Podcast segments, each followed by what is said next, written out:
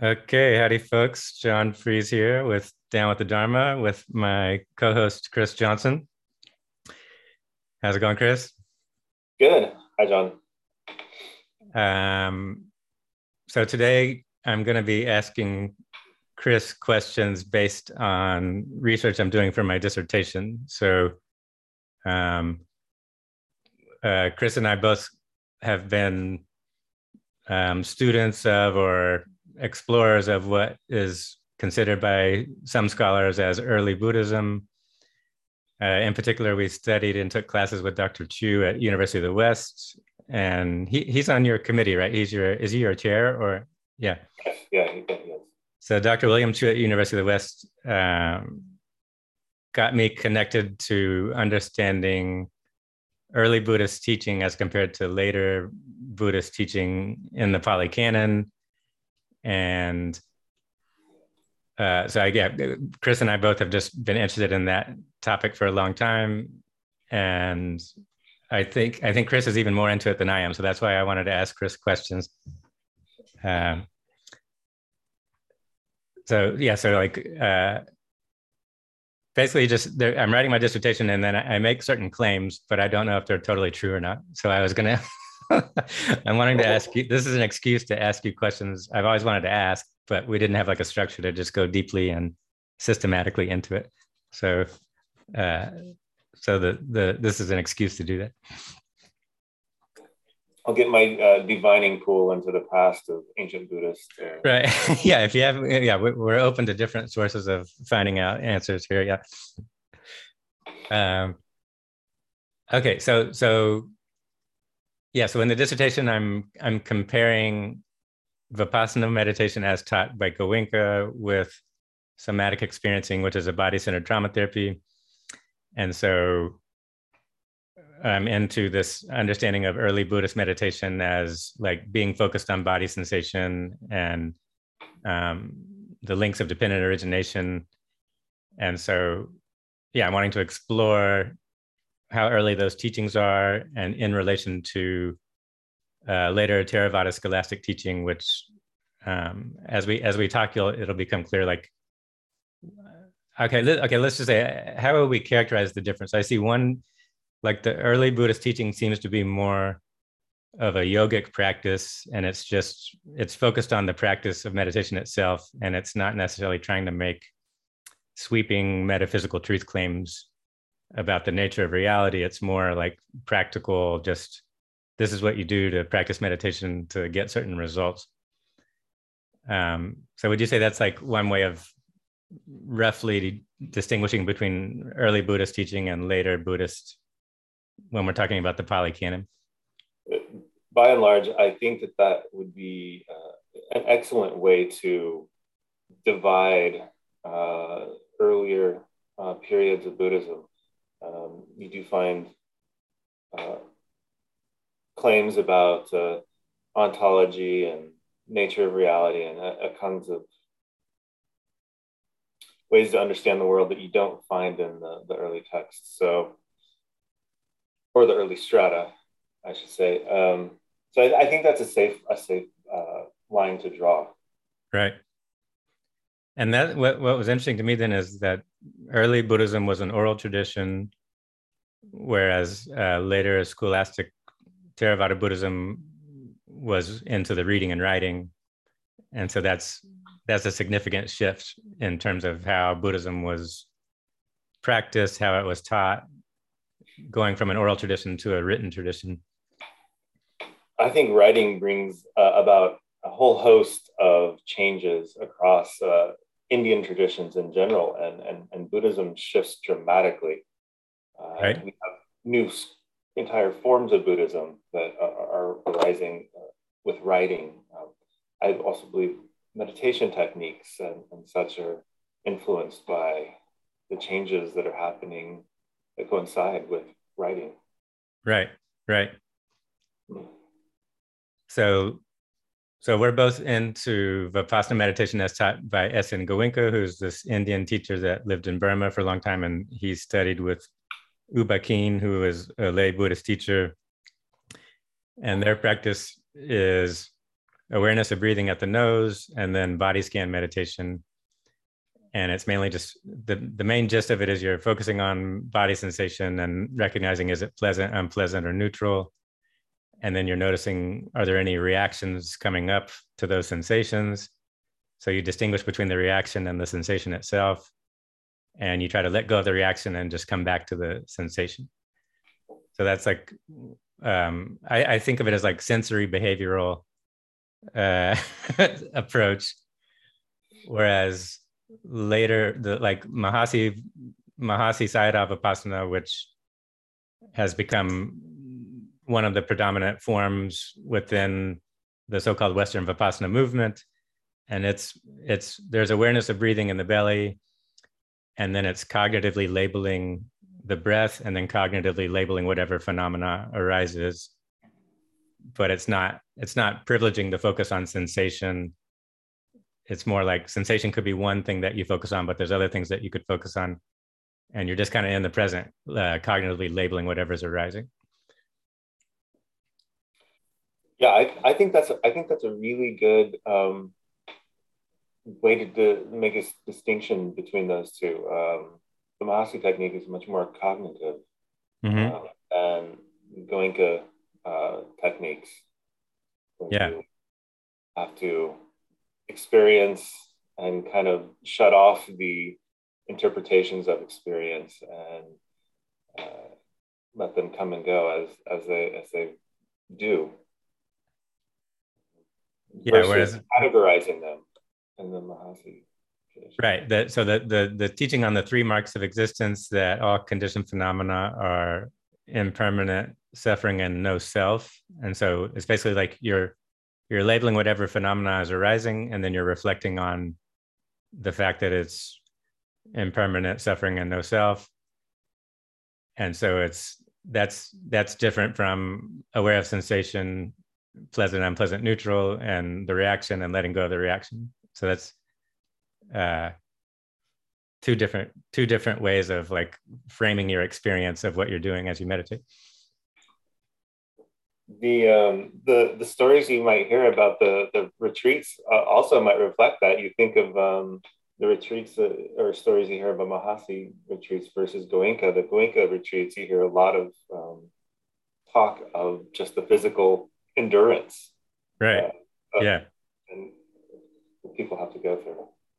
Yeah, it's more boot camp. I don't know. I, I, haven't done an IMS retreat, so I can't say, but I know it's like you alternate between sitting and walking. Mm. Uh, whereas Goenka is pretty much you're just sitting the whole time. And then, yeah, Goenka, you're just in touch with body sensation the whole time. Like that's all you're doing. Uh, okay, so let, let, let's, uh, okay, so ask my kind of first official question.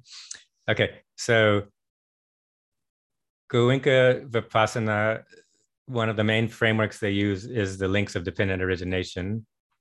And that's the teaching attributed to the Buddha, which says that the, the process of rebirth within the present lifetime in the in the discourse summaries, which is a book of summaries of Goenka's talks during the 10-day retreat.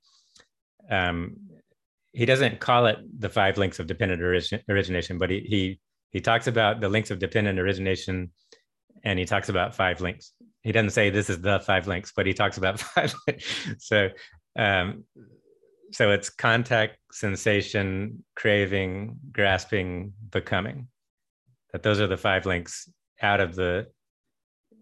In the Pali Canon, there's different teachings with different number of links, but the one that Goenka focuses on is the five links. So so one question I have is how how early is the teaching on the links of dependent origination? Um, the way is talking about it, do we know how early that is?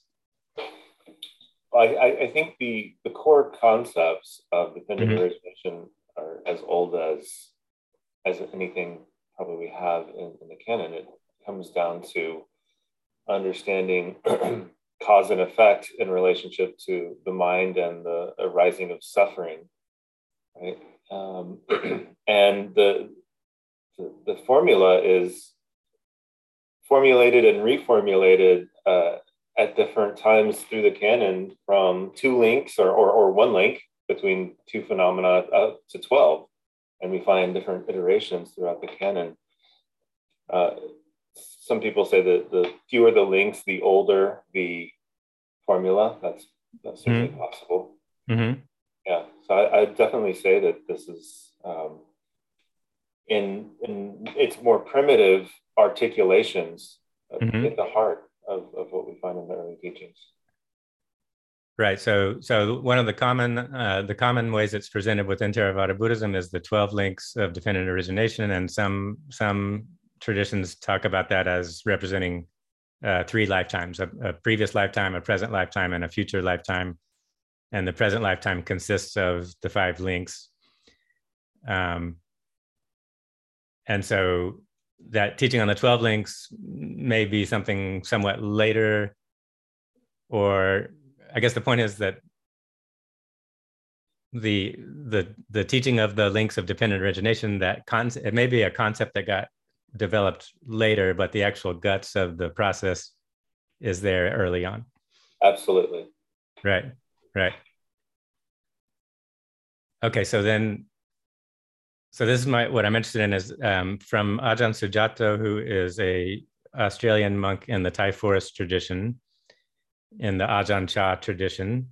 So this is what I'm really I'm interested in Goenka Vipassana and then the the Ajahn Chah Thai forest tradition. Those are like the two main sources I've looked at, and then I know you've looked a lot at Thanissaro Bhikkhu and and that Thai forest tradition as well.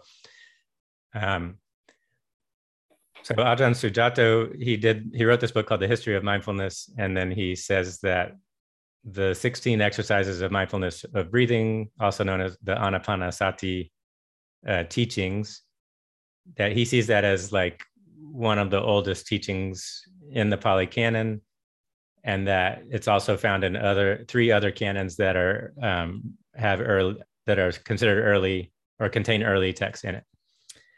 Um, so what's your take on that? What's your take on Ajahn Sujato's take that the 16 exercises are possibly representative of the of the oldest level of layer of teachings?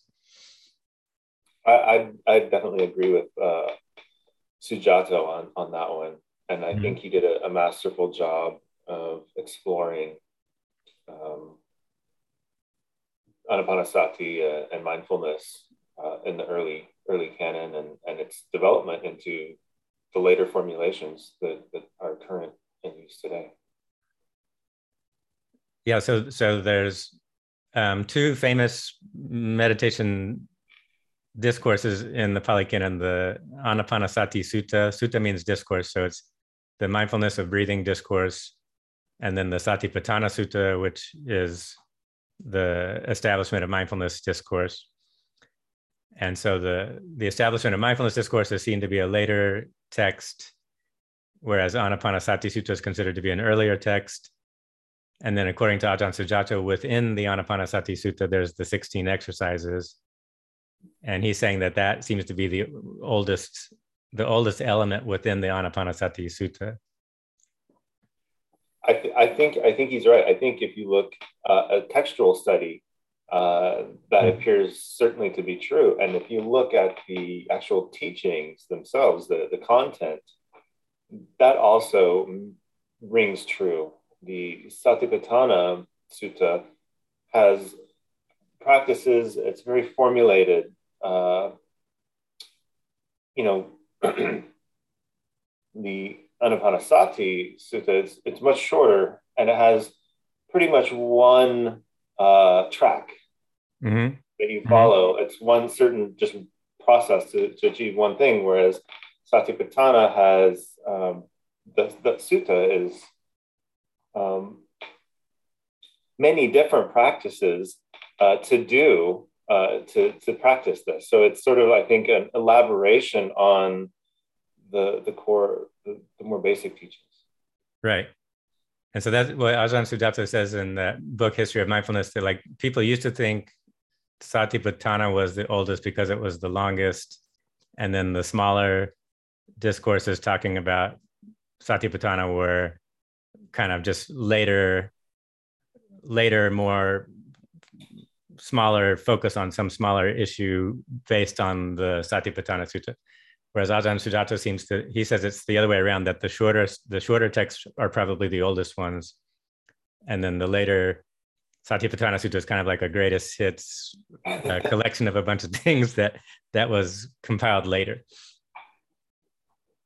Yeah, that, I mean that that is that is how it reads. It's it's like, hey, these are the techniques to, to practice in, in these various mm-hmm. uh, mo- modes of um, mindfulness. Yeah. Right. Yeah. Selection of, of the ones that have worked. Right. Yeah. So this idea that the discourse is representing a tradition that's carrying it's it's a it's carrying a contemplative practice forward, but then with the rise of scholasticism and Buddhism, it's also um, the development of you know the the abhidhamma and like the, you know the, the teaching that we just said the three marks of existence all conditioned phenomena are impermanent suffering and no self. So it's like once they started thinking about these things i'm i'm assuming they just they gamed out all the different scenarios right? Like logically. So it represents a scholarly tradition we could say of people thinking all these things through um, from a more scholastic level and it, it may or may not be directly connected with meditation practice because you have the rise of monasteries that become more kind of like universities. Um, certainly certainly. Yeah. Okay so this so the the discourse on mindfulness of breathing it has the 16 exercises. And some people commonly well they commonly say that within that is what's what's become known as the four establishments of mindfulness the satipatthana the term itself. Okay so we, we, it's it's become common to call it the four establishments of mindfulness but the literal translation is just sati which is mindfulness and patthana which means establishing. The number four is not there. Uh, so do you know how the number four got in there um, just somebody stuck it on the right. yeah. on the front of their translation, and it stuck. I, uh, maybe could... put it on a book cover. Okay, so you're saying okay. Th- I mean, this is my sneaking suspicion, but I don't have any uh, evidence. But is by is calling it the four establishments? Is that a later Western scholastic term, or is the the term the four establishments something that's in Theravada Buddhism before colonialism? Uh, I think it's in um, in the Theravada. Mm-hmm. Uh, it would be listed in in one of the Buddha's many uh, lists that he gives, where he gives numbers of things, and so you will find uh, the four establishments probably in the Book of Fours and a list of things that are numbers of four. Okay. So in terms of like being able to remember the teachings, the oral tradition, which was to preserve the teachings through the chanting, and one way to do that is have numbers, and that helps you remember them. Yes, I I I I, I think that, that that is the case. I can't sign it off. Because it seems like the concept itself is like an added layer of complexity. If you just look at the 16 exercises, you don't necessarily have to break it down into four establishments. Um, it seems like that's like a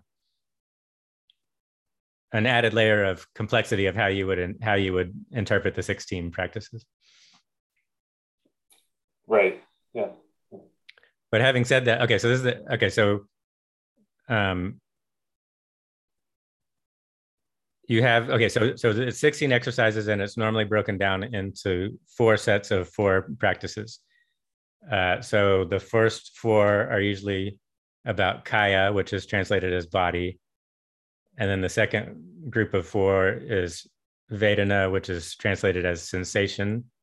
Some people goenka translates it as sensation. Um, mahasi vipassana translates it as um, feeling or feeling tone um, so right there, that's an interesting distinction. Um, okay, and then the third set is uh, dealing with the the Pali word is chitta, C I T T A chitta, and that's translated as mind or heart mind. And then the final four are on uh, it's the category of Dhamma, which is this is another early Buddhism, Dhamma just means the teaching of the Buddha, whereas later scholastic Buddhism, Dhamma means phenomenon, like a phenomenon that you can be aware of or an object of mind. So what I what I've kind of in comparing the four establishments of mindfulness with Taoist yogic practice. In Taoism, they'll talk about uh, the body posture, and then the breath energy, and then the heart mind, and then a, like an opening to a deeper uh, ground of being or a deeper context of some kind. So my this is one of my hypotheses is maybe the four establishments is is like a yogic structure or a yogic framework so the that kaya can represent body posture and dealing dealing with the body in a certain way and then vedana seems to be dealing with you're dealing with sensation but more in relation to emotion because you're dealing with sensation as pleasant unpleasant neutral and then the chitta is more yeah you're focusing on the heart mind okay so to me then it seems like when you when you get into the Dhamma, talking about the Dhamma, you're not adding a new phenomenological structure to focus on. It seems like the first three are are the structure itself. That it's Kaya, Vedana, and Chitta. Whenever you're doing the 16 exercises, you're focusing on one or a combination of those things. So it's the first three I, I think of as just the contemplative structure that's being focused on and then the buddha adds the dhamma as something that goes into that but it's not it's not giving a whole new category of something to be aware of it's more you're always focusing on body sensation or heart mind uh, and then you're reflecting on that within the context of the dhamma but you're not adding another category like of things to be aware of.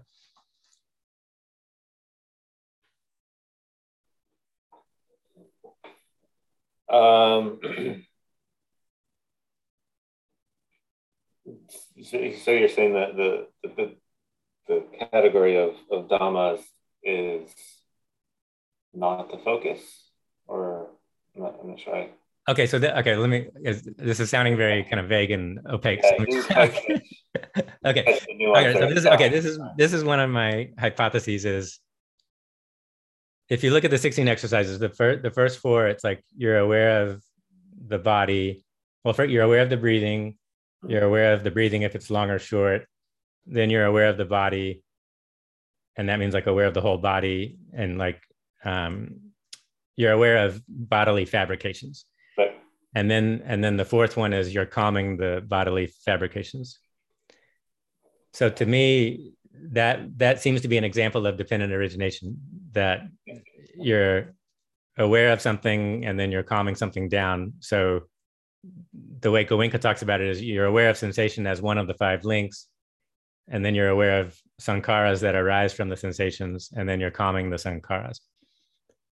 So could we say then that the 16 exercises um, are representing different examples of the links of dependent origination taking place? Uh, yes, and I, I think um, I think you'll find that correlation between uh, meditation practice and dependent origination throughout, and you'll find it in multiple um, it, it's not going to turn up in just one pattern. You'll, you'll right. find that it, that it that it shows up layered and and in different mm-hmm. ways. Yeah not just the 16 exercises, but other other like okay, so that the, the, the four noble truths could also be seen as an example of dependent origination. Yeah, and you can you can um, you can look at different links in in the in the dependent origination correlating to the practice in different ways too, because you'll find within the links you'll find subsets of the other links yeah, yeah, yeah. They're like they kind of overlap with each other. Right. Yeah. The, the uh, metaphor that I think uh, Ajahn Geoff uses is a, a fractal for the mm-hmm. Um, the, the, dependent origination. I'm sorry if I'm wrong about that. I, I believe he, is, he, he did say that. But um, when I um, teach the uh, links to students, um, I'll start out with a very simple drawing of a direct one-to-one link, and then I'll, I'll, I'll do a circle, so how things are linked, and then I'll, I'll make kind of a little bit messier picture. And as as we're exploring the links and seeing how they are more complex than a simple uh, back and forth or a simple chain, um, and I end up with the last picture is just a giant scribble. Uh,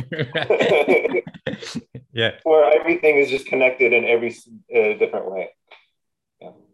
That, yeah, like so. So Ajahn Geoff, uh, aka Thanissaro Bhikkhu, um, his book, The Paradox of Becoming, he he goes in depth into the process of becoming, and becoming within the links of dependent origination is is one of the links in the chain, but it's also you could say becoming is representing the whole process overall. Like um, you could say the process of becoming is made up of the links and then within that there's certain ways of saying talking about the links where mm-hmm. so so Goenka says okay the main thing is focusing on sensation and then the the reactive emotions and it's well it's okay sankhara means fabrication and that means it could be you have a sensation and then there could be a reaction that's another sensation or you could have a reaction that's an emotion but of course, emotion is made up of sensation and a cognitive story. But the, what Goenka says is that the the place where the rubber hits the road is body sensation, and then the reactions that come up, and so you're letting go of the reactions and going back to the sensation. So he gives a very cut and dry way of understanding the links, where this is where you really want to focus, and this is where this is where the action is basically. yeah. So so so Thanissaro has he doesn't just isolate that one zone as the only zone to focus on in terms of like where you can disrupt the chain. Right. Um you know i i i uh, often hear about that that link in the chain right there at feeling. That's where the you, you want to break it um very often. Um but i think um teachings um find that any of the the the links are, are equally uh, approachable for uh, discernment, wisdom, mm-hmm. uh, learning something. And my own, and this is my own uh, reading in the way I read um, and and maybe approach it, and so it's probably filtered through my own, my own lenses. Um, is that when I read him or hear him, and also my own self, I always seem to see a heavy focus on the clinging, mm-hmm. the upadana, and the mm-hmm. mm-hmm. and the craving, and and and the links. That's kind of where a lot of the emphasis falls, at least on my ears, and maybe that's because yeah. that's where tuned. That might not yeah. be really his own emphasis that he's making, but um, that's certainly where I, I, I tend to it. But you you see these uh, like feeling or perception as a link. There's a link, the link of feeling, right? Well, mm-hmm. feeling is also within the uh, other other links as well. So feeling is also part of sankhara. That's mental fabrications, right? And you find perception as part of sankhara, but that's also part of name and form.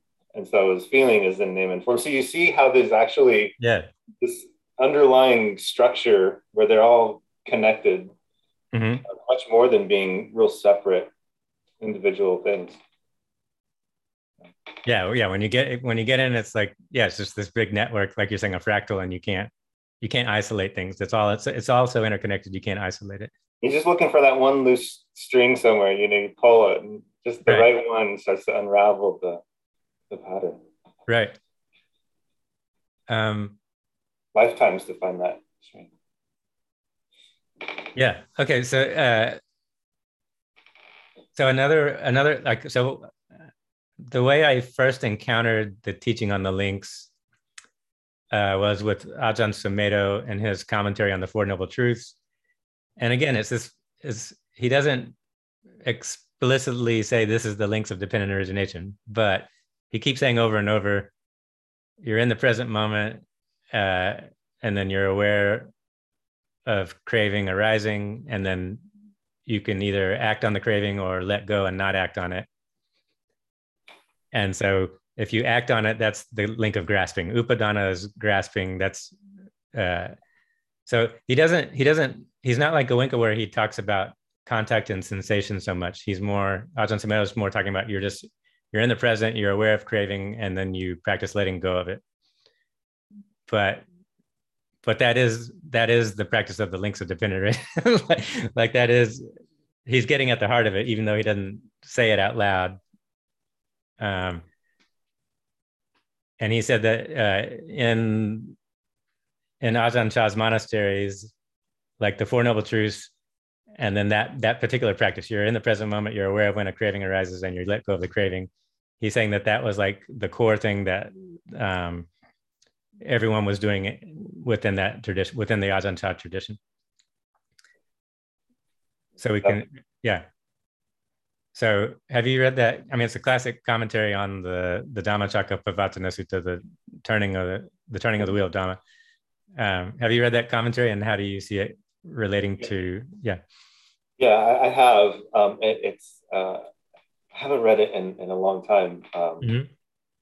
but it it is it's it's really good. I um, I do see that um, applying the Four Noble Truths to any link in the chain is kind of the um, the tactic.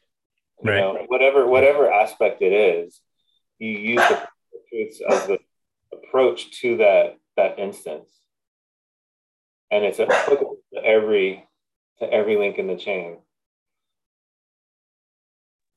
Right. So Okay, so my in my research, I'm I'm comparing Goenka Vipassana with somatic experiencing, which is a body-centered trauma therapy developed by Peter Levine. And so both of them, Goenka and Levine, both say,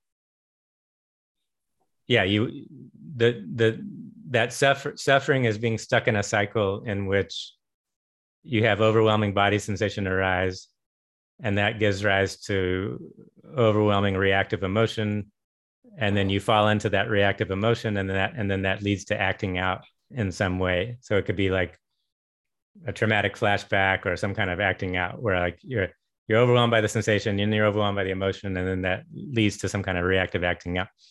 So then they both say the key to getting out of that is going back to the sensation and then being aware of the emotional reaction.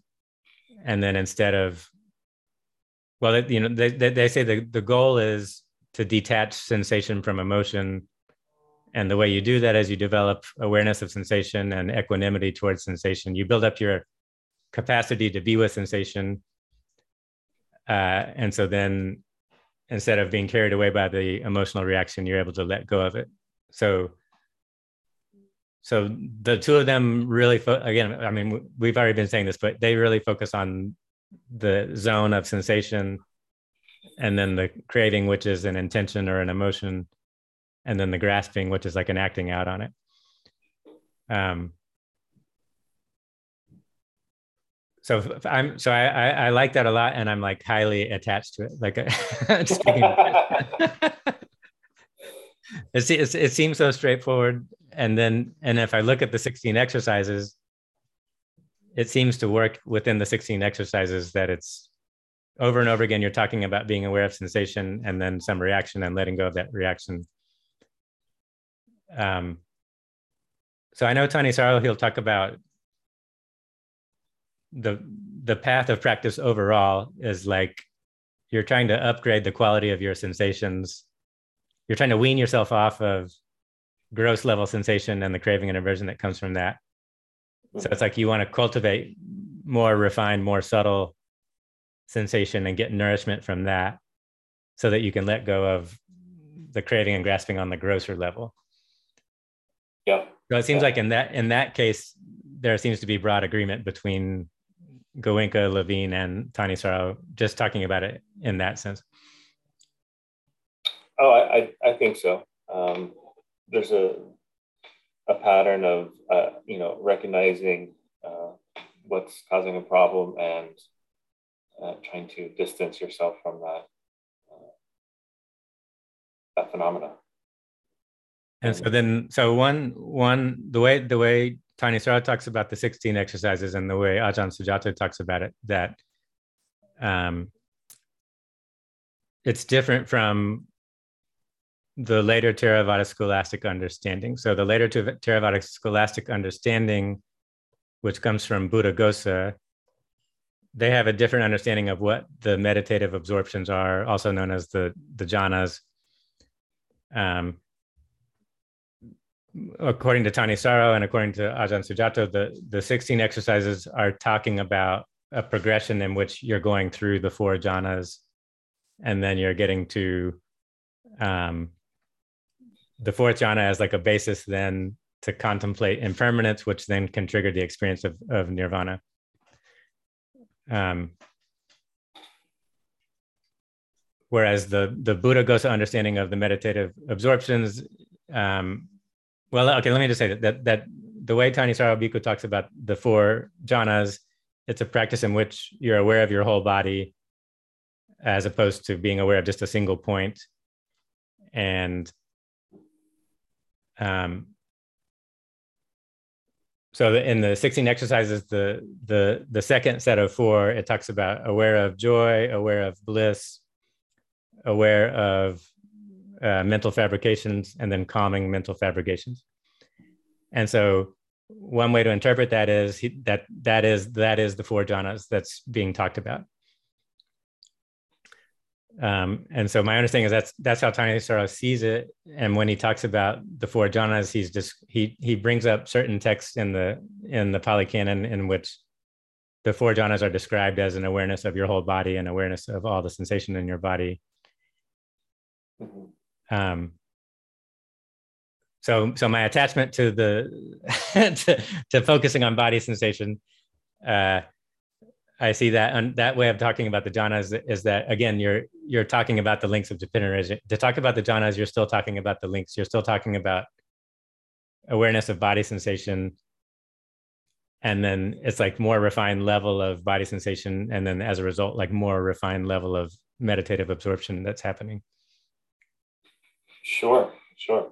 Yeah, that that definitely that definitely um, lays onto the map. Right.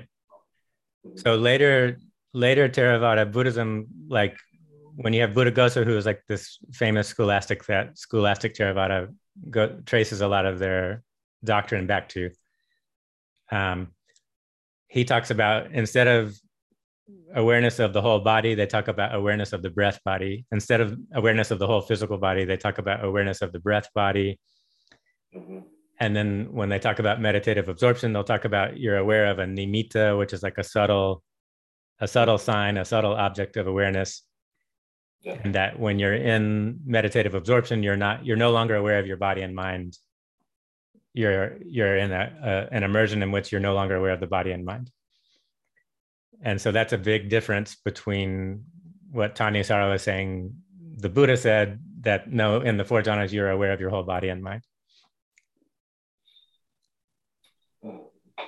Yes, yeah. Uh, I mean, this is a the sticky wicket of um, uh, Buddhist meditation teachers. Um, you know, the nature of jhanas and, and, and such. Um, but I, I, think that's a safe um, way to look at, say, uh, as the jhanas are formulated in the Visuddhimagga. And then, it, as that then informs later Theravada and much of current meditation teachings that comes out of that Visuddhimagga, uh, that is different from what you find in the writings before in the suttas. And so this is like one of the big okay yeah so so the what what's known as the western vipassana movement which is like insight meditation society spirit rock mindfulness based stress reduction um that that's coming from the mahasi sayadaw tradition which is a burmese meditation tradition and it's talked about as a, a path of dry insight, mm-hmm. meaning that you're not going into the meditative absorptions you're you're just you're developing enough mindfulness to where you can just be aware of phenomena aware of body aware of feeling tone aware of thoughts and um so that's based on this Buddhaghosa understanding of jhanas as you're just focused on a single point and you're no longer aware of your body and mind. Uh, yes and no. Uh, was, uh, mm-hmm. Buddhaghosa actually talks about full blown jhana experience, and Mahasi Sayadaw um, uh, is not focused on developing the these jhanas as you find in the Visuddhimagga. He wants to bypass that altogether. Right. Yeah. So the dry the dry insight is you don't you don't need the jhanas. You just need an access concentration, and then with access concentration, then you can just you can be aware of whatever phenomena of body and mind is arising, and you just reflect it's impermanent, it's suffering, it's no self, and that reflection itself will deepen your practice and result in realizing nirvana. Yeah. Yeah. Okay. So what's interesting then is that Goenka U Ba Khin and U Ba Khin developed a form of vipassana meditation, as we've been saying, that where your the main practice is uh, the body scan, and within the five links. But the, his his his uh, theoretical world in which he developed that is the Buddha Buddhaghosa world. So mm-hmm. Goenka Vipassana will will be presented as another form of dry insight, meaning that they don't do the absorptions. But when you when you hear about their description of how the path progresses, they're saying you go, you're going from awareness of gross body sensation to subtle body sensation. And that when you're in touch with subtle body sensation, that can give rise to subtle um, experiences of, of joy or happiness. So my feeling is they, they are actually talking about the early jhanas, they just don't know it. Or that they're using yeah go ahead uh, I, was say, I think that happens uh, and I, I think yeah. that happens with like uh, mahasi tradition and others and you mm-hmm. have uh, people developing these extremely calm states of mm-hmm. reflection introspection uh, tranquilizing body and mind and they start slipping or going into uh, these states that would other be otherwise be called jhanas and they're not uh, on their maps, so to speak. Uh, yeah. You find that um, you find these uh, things called the like insight, or are they called the insight jhanas. Um, yeah. yeah, yeah. So they yeah. developed a new set of jhanas, so they didn't have right. to have other ones, which maybe are just the same thing. I, I, I don't know, but I, I I would just hazard to guess that if you're really practicing any of these techniques and you get to that point where you are putting yourself in the right conditions, you're going to experience. Yeah. So that's it's almost like um, U Ba Khin reinvented the 16 exercises. That uh, that's almost how I see it. Like he's uh, unknowingly has reinvented um, the four jhanas. he just talks about it as like a spectrum of phenomena that you can be aware of and i mean so this is the big thing that awareness of sensation from gross sensation to subtle sensation that's such a huge range of phenomenological experience and so it's like if you see the jhanas as just representing different levels of subtlety of sensation that you can experience and then based on that level of subtlety the the feeling of happiness the feeling of uh, or sukha, the joy, ecstatic joy. And then sukha is kind of more the mellow, blissful, peaceful feeling. And then you just get to equanimity itself. You're just, you're just present equanimity. That that's, you can see that as reflecting awareness of different levels of subtlety of sensation. And then again, seeing sensation as part of the five links. So there's like this built-in logic of you're weaning yourself off of gross sensation by getting into subtle sensation and then eventually ultimately you're going beyond sensation completely um, but yeah that, but it's a pre- it's a progression through levels of sensation within the links yeah absolutely. Um, you know, the the four jhanas are feeling jhanas. Mm-hmm. Right? Form. They're they're based. They're called form. You know, the form jhanas sometimes, and they're uh, based in bodily feeling. Uh, right. In, yeah. in all four. Uh, and then, of course, you, you, can really see that the difference when you have the, the immaterial or the formless jhanas mm-hmm. perception based. So you have lost uh, focus or primary concern uh, on form and feeling, and you're in perception, perceptual territory mainly. Right. And so, have you like okay? So this is the, this is what drives me crazy is uh, it seems like the four jhanas are within the earliest teaching of the Buddha. If we see the sixteen exercises as taking one through the four jhanas and then realizing nibbana um, the four jhanas seem to be in the earliest texts. Um, what do we know about the the four formless jhanas, which are so that there's, there's in the tradition sees eight total, and so are the second four were they around at the time of the Buddha, or is it a later development, or right? Yeah, uh, this is uh, also you know my my divination pool is getting murky. Um, right. yeah.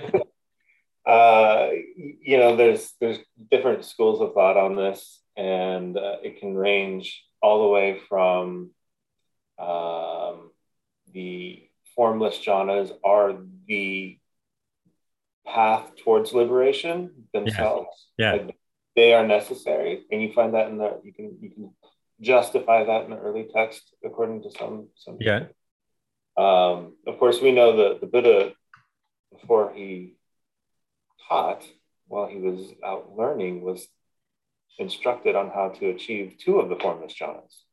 Right, right. So, in theory, he was practicing these practices before he came around and, and, and formulated his own path. Right. So, he was familiar with them. So, I would think that they're um, understood to be practices that were probably being done by other mystic shramanas. Mm-hmm.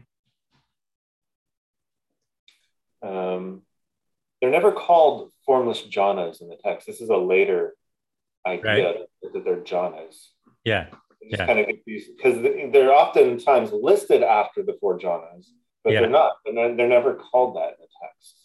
So um, I think of them as ways to um, habituate the mind and, and wean it off of certain tendencies, um, which then later helps, you know, helps helps you in, in the other practice, the other practice Because okay, so the um, okay, so is it like so? So Thanissaro will he'll talk about uh, descriptions of the jhanas in what he sees as early texts.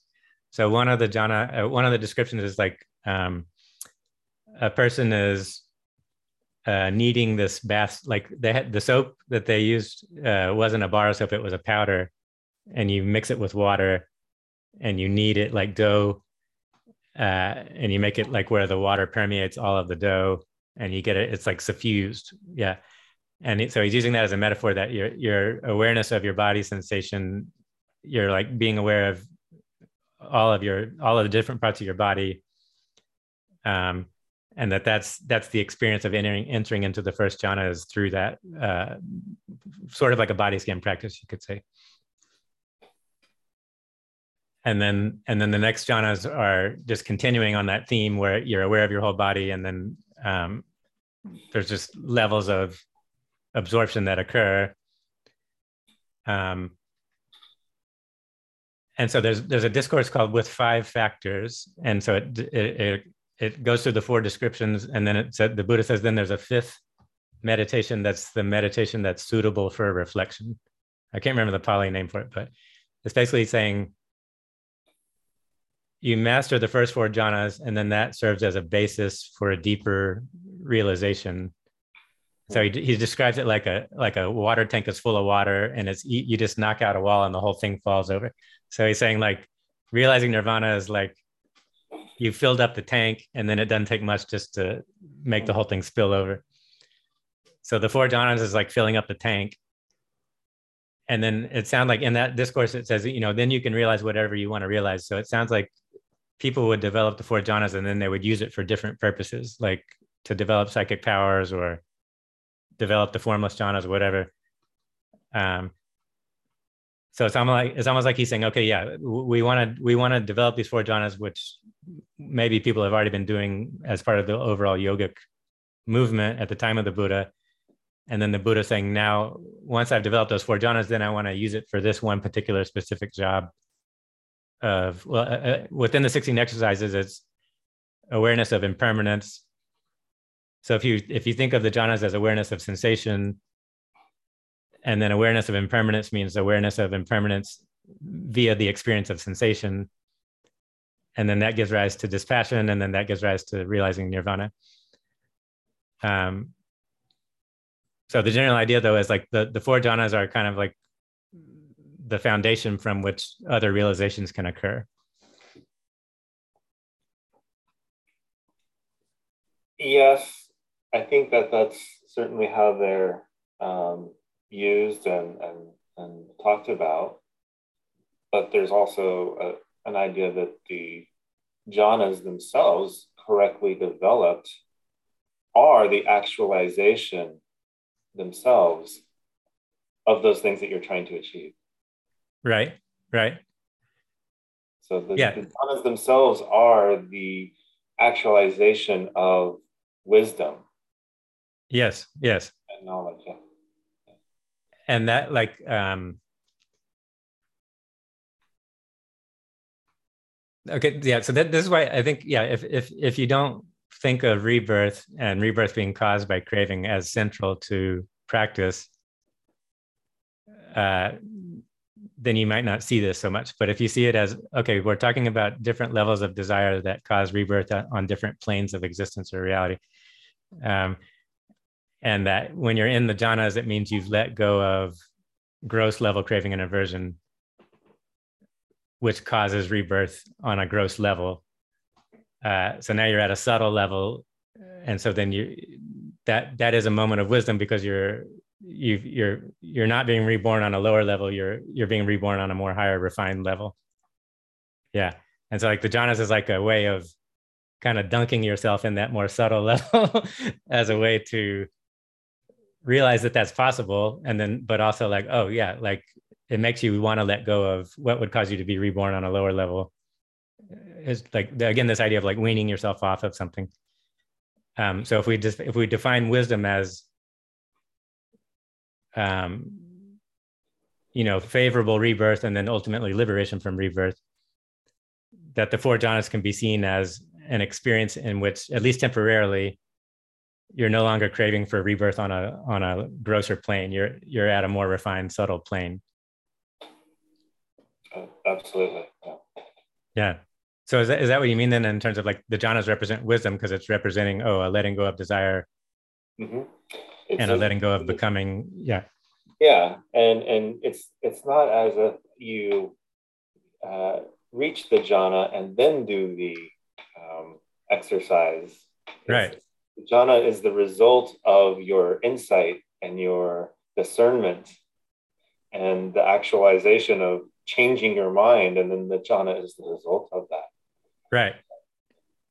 Yeah so the whole 16 exercises is just a steady progression through that process. So um so they'll say like just, just to get into the first jhana you have to overcome the five hindrances. So like uh, sensual craving, uh, sensual aversion, uh, sloth and torpor, restlessness and agitation, doubt. So just just becoming aware of your breathing and your body, and then letting go of those reactions. That's like kind of the the first thing. You're weaning yourself off of those kind of gross level reactions, and then that then you're in the first jhana of you're aware of your whole body and mind, and and the five hindrances are not arising and then like okay then the next level is yeah the experience of the ecstatic joy and that ecstatic if you're experiencing that ecstatic joy it means you're in touch with a more subtle level So it's it's a higher it's higher quality desire, we could say. yeah. So in that moment of enjoying that ecstatic joy, it's also a moment of leaving behind a more gross level uh, joy. Right. There's uh, no more in, joy coming from the outside. It's that upwelling spring of joy that uh, is a metaphor in the, in the suttas. You know, this the spring welling up uh, in the lotus pond. Yeah. So in Buddha, in the Buddha describing the early the four the four jhanas, that's one of the descriptions. Is yeah, like you're you've reached an experience of seclusion from the outside sensory input, and then as a result, there's some like internal regeneration that starts happening kind of automatically as a result. Yeah, that internal uh, joy and such is much uh, more interesting and, and uh, fulfilling. And, and, that's why I think maybe it's that static state. It's something maybe a lot of people haven't experienced in that kind of way. So it's quite a, a jolt to the system. Yeah, it's like, wow, I'm getting this experience of happiness that's better than the normal worldly happiness. And it's it's coming from inside me. It's not dependent on something outside of me. It's like, well, wow, like that's that's a big discovery. Yeah. I, so I think that's one of the other issues is that um, a lot of teaching about vipassana meditation in the West has become uh, within the realm of lay practice. So the the monastic practice has kind of been lost sight of, and so then the the monastic precepts, you know, committing for celibacy, not and taking intoxicants, things like that. Um,